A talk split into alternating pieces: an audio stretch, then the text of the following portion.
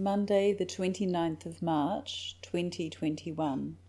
Van Gogh Alive. Multimedia art exhibition Van Gogh Alive has recently finished showing in Christchurch and will soon be showing at the Spark Arena in Auckland.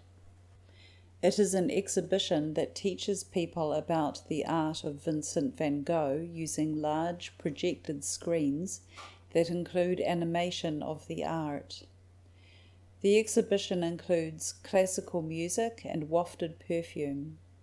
Visitors will have the opportunity to take selfies in a room full of sunflowers and to get their photos taken in a room that looks like Van Gogh's painting of his bedroom. The exhibition is showing from the 10th of April to the 6th of May.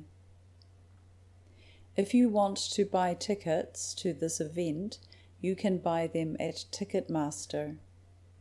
When you buy your tickets, you have to choose what time you start your exhibition because at the very beginning of the tour, everybody learns information about each painting that they will see in the main show.